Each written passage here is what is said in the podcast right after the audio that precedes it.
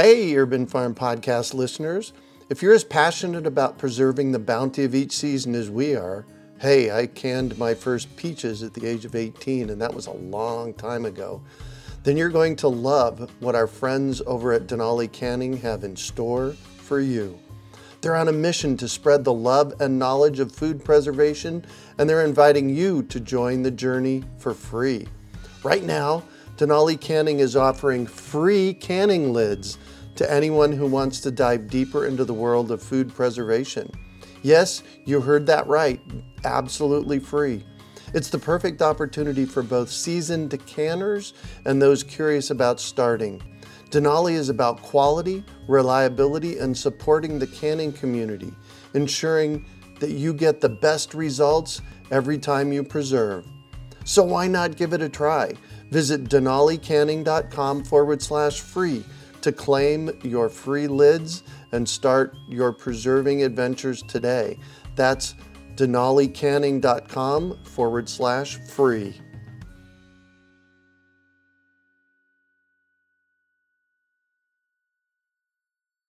You're listening to the Urban Farm Podcast, your partner in the Grow Your Own Food revolution. Whether you've just been introduced to urban farming or you're a lifelong advocate, we're sure you'll leave feeling more informed, equipped, and empowered to dig deeper into the soil of your local food economy. With you every step of the way, here's your host, Greg Peterson. Today we have Lisa Steele on the show to talk about her book, Fresh Eggs Daily, and her experience raising chickens and ducks. After graduating from college and doing a short stint on Wall Street, Lisa Steele returned to her rural roots and is now living on a farm in Maine with her husband, their flock of chickens and ducks, two dogs, and a barn cat. A fifth generation chicken keeper, Lisa encourages others to raise their own chickens naturally without using antibiotics or chemicals. Also, an aspiring herbalist, she incorporates herbs, weeds, and edible flowers into the daily care of her flock and shares this advice on her blog and Facebook page, Fresh Eggs Daily. She has also written a book by the same name, which she's here to talk about today, and a sequel called Duck Eggs Daily Raising Happy, Healthy Ducks. Welcome to the show today, Lisa. Hi, how are you? I'm doing great. So, I've read your bio. Could you fill in the blanks and maybe share a little bit about your journey on how you got here, especially the part about Wall Street? Sure. I did um, grow up across the street from my grandparents' chicken farm. They were chicken farmers. You know, that's what they did for a living. They raised um, chickens pretty much all through World War II, and that's how they supported their family. And then, you know, my mother came along, and, and she eventually met my dad and got married, and my grandparents built them a house across the street. So we had chickens growing up, just a small flock of our own, and then my grandparents, of course, had their their big farm across the street. So, you know, I grew up with all that, and kind of, I guess, like a lot of kids who grow up in small country towns, they decide that there's a big world out there. Uh huh. And I decided to go to college and um, got my degree, and I ended up working on Wall Street, and I did that for a couple of years, and you know it was exciting. I was in my early 20s, and it was the 80s, and you know there was a lot of money, and you know it was just a, a really exciting difference from how I grew up. And um, after a couple of years, I just realized that it really wasn't it wasn't me. You know, it, it wasn't what I needed to be doing. And so I opened a bookstore, actually on Long Island, and I did that for a couple of years. Wow. And then, long story short, I met my husband, and he was in the Navy. Uh huh. So that meant traveling around. Basically, the end of my career, I sold the bookstore and basically, did, you know, didn't do a whole lot until he retired. And we bought a farm. He uh, he'd always wanted horses, you know, to have horses right in the backyard. So Uh-huh. we bought a farm, and I wanted um, I wanted animals because we had a lot of land. We had a barn. We had fenced in areas, and I wanted goats. And he thought that goats might just be a little bit too much, so he suggested chickens. And I thought, you know, I had chickens as a kid. I did not enjoy it. You know, um, Right. I didn't want to clean the coop. I didn't want to collect eggs. We had a rooster that chased us. I hated it. Uh huh. But I said, well, I'll breed the chickens, and then maybe I'll just work on them with the goats. And honestly, this was se- almost seven years ago. Uh huh. We went and got the baby chicks at the feed store, and that was it. I mean, I just never looked back. I, this is this is what I'm meant to be doing. You know, I kind of came full circle back to how I grew up, and and you know, gardening and raising the chickens, and just kind of being, you know, self-sufficient, living out in the country, and I just absolutely love it. Wow. That's quite a journey. Yeah, I think sometimes in life we have to kind of veer off the path in order to get back on the path that we are meant to be on. Yeah. Well, I think you appreciate it more. Yeah, you know, I abs- definitely appreciate it more. Yeah, absolutely, absolutely. So, we're here today to talk about your book called Fresh Eggs Daily. So, there's a story there. How did you get to writing a book? Well, after we got the chickens, I started posting their pictures on Facebook, and you know, after a couple months of that, my friends said, "Seriously, if you post any more chicken pictures, we're just going to unfriend you because our whole timeline is full of chicken pictures." You became so, you became okay. one of those uh, those uh, crazy chicken ladies.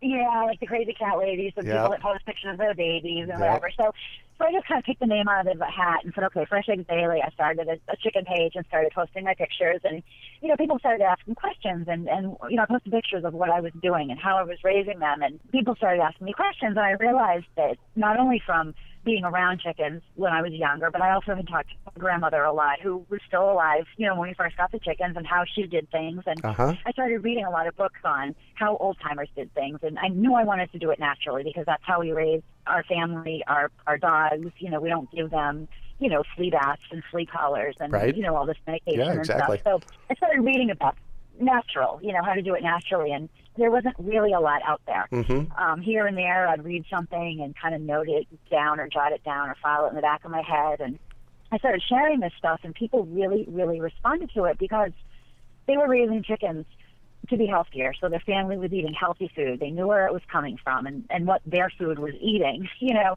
And just intuitively, you don't want to raise your own chickens for the eggs and then give your chickens antibiotics right. or oh yeah flea baths or yep. you know that kind of stuff. So people really responded, and I just was incredibly lucky to be in the right place at the right time when backyard chicken keeping was exploding, and I had the right message that not a lot of other people were talking about, and so um, I started the blog. You know, all this information that people were just asking for, and it led to um, St. Lynn's Press deciding to publish a book which basically is just what I do every day with my chickens. Uh-huh.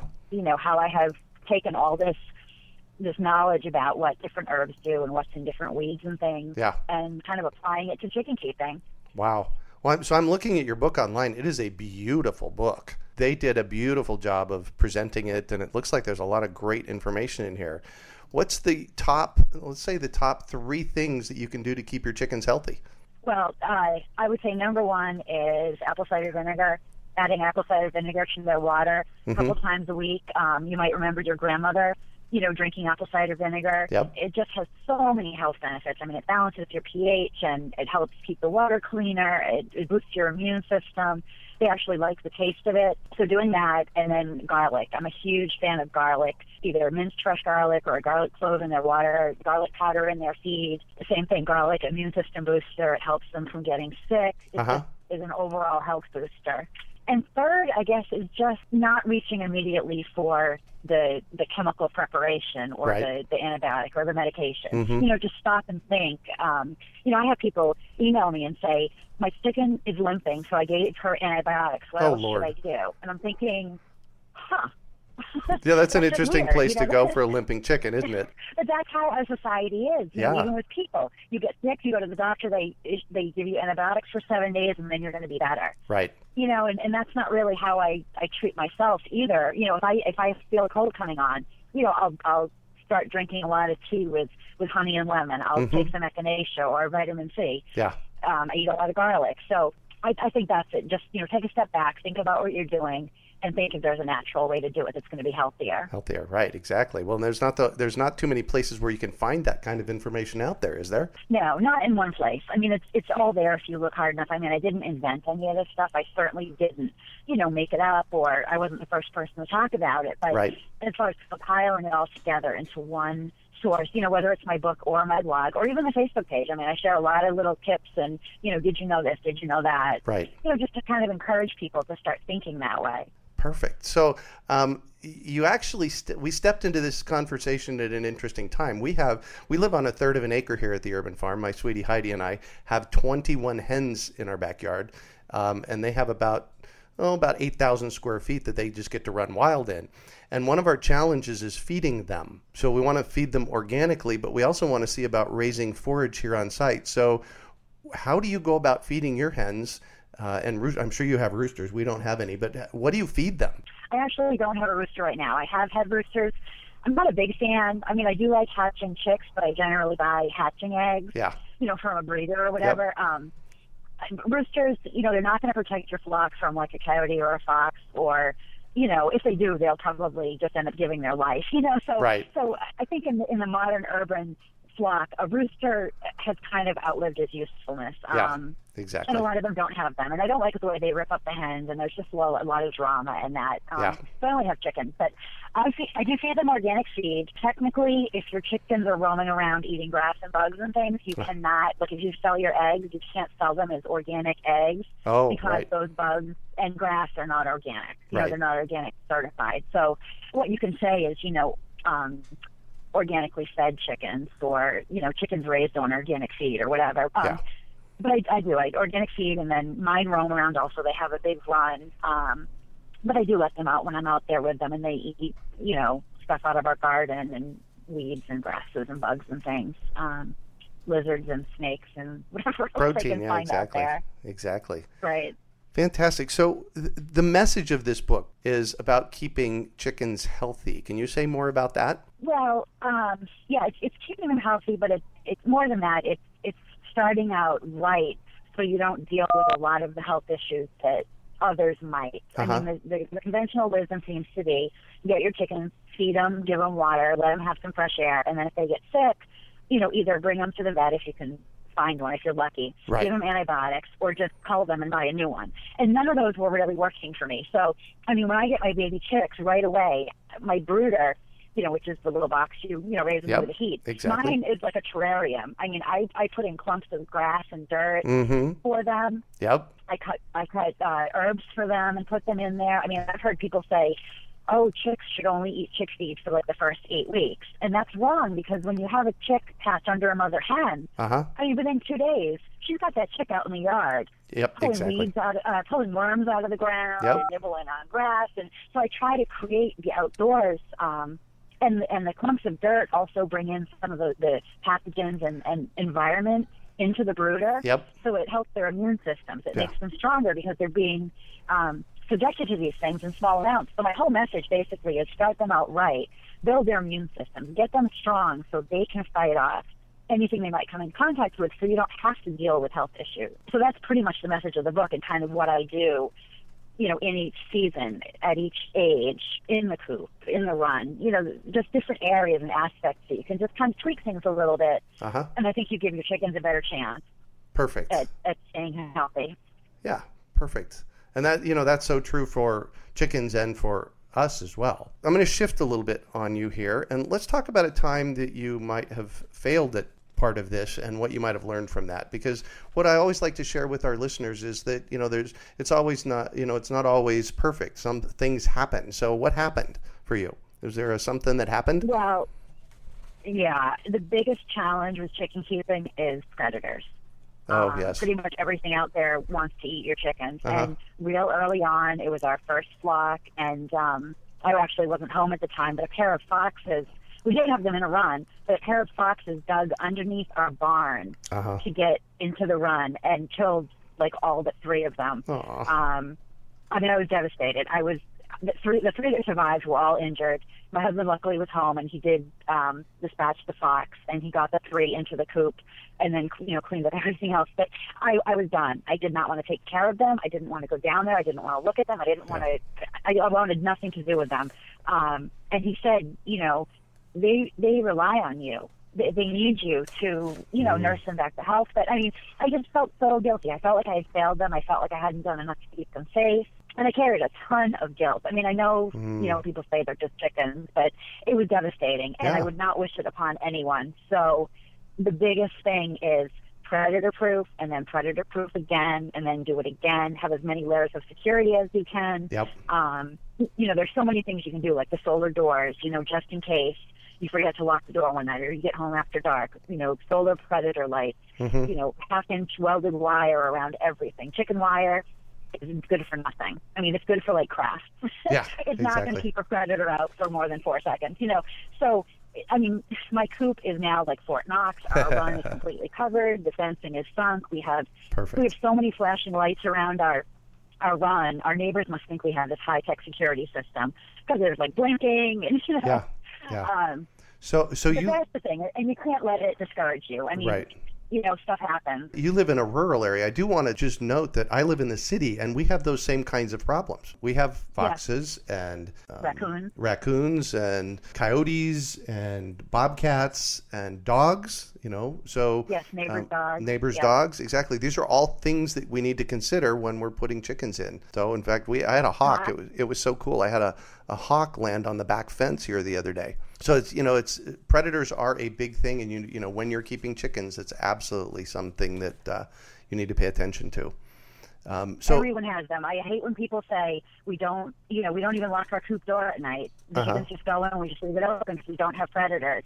Yeah. And you know, I just have to bite my tongue to say you do have predators, and one night one will get in, and the next morning you won't have any chickens left. Yeah. It's just a matter of time, really. I mean, you have to you have to act like you know Bigfoot is after your chickens every night. You know, I mean, I had someone tell me they had a trail cam on their coop, you know, trained on their coop, Uh-huh. and they looked at the footage, and a raccoon came by Uh-huh. every night and tried the coop door, and then when it was locked, continued on. And they said, you know, if just one night we forget to lock that door, Yep. that'll be the end of our flock. Yeah. I mean, the, the predators are so persistent, and you only have to be wrong once, right. and they've won. So Yeah. Yeah, that perfect. was that was the, the worst lesson. Yeah, no, I, and I completely understand that. I know that uh, if Heidi lost one of her hens, you know how she'd feel. So, so what do you consider your biggest success? Well, I think the book. I mean, I, you know, I have a I have a huge audience on Facebook. There's over half a million people, and you know, about that many visit my blog a month. Wow. But the fact, the book sort of brought the message to a larger audience. You know, Uh-huh. I felt like Facebook and the blog were a very small, kind of insular audience.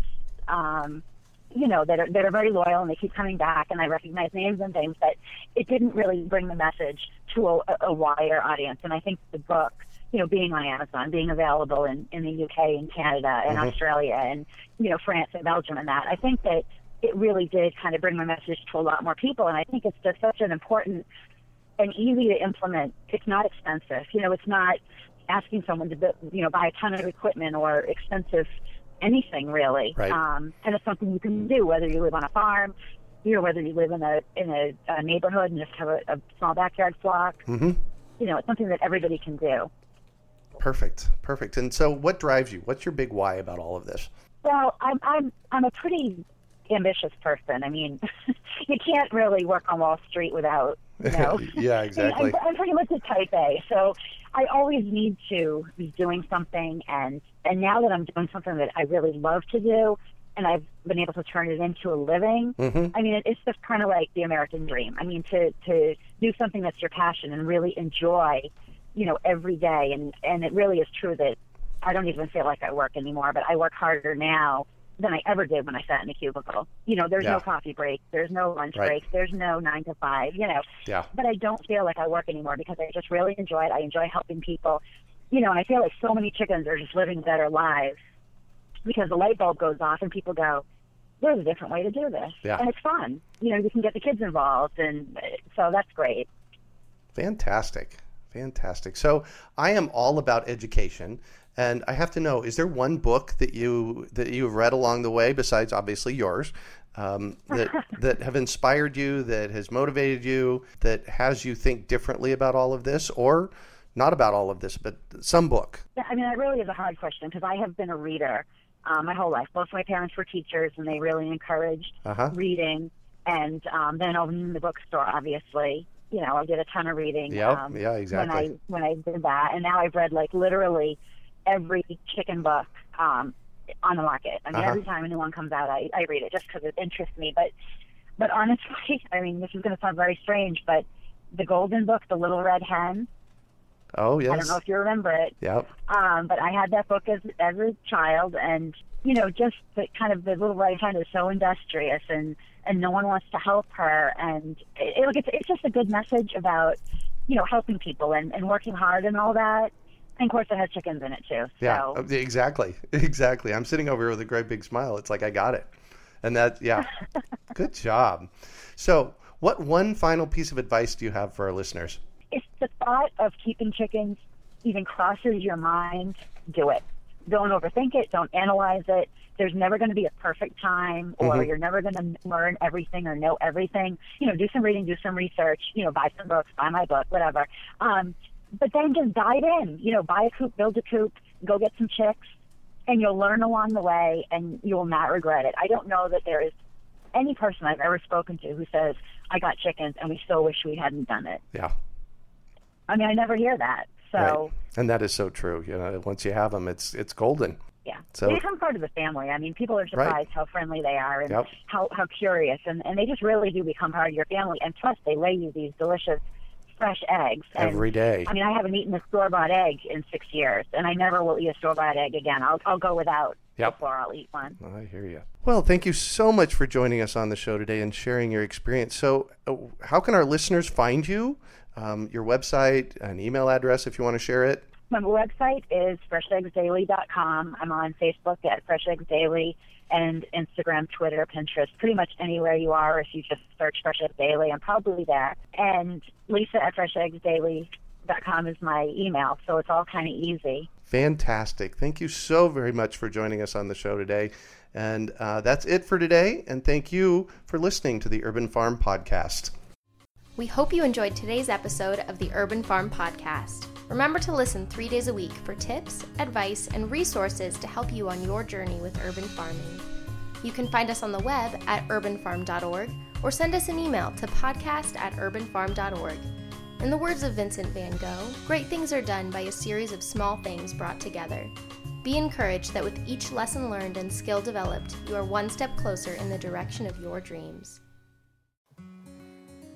Hey, Urban Farm Podcast listeners.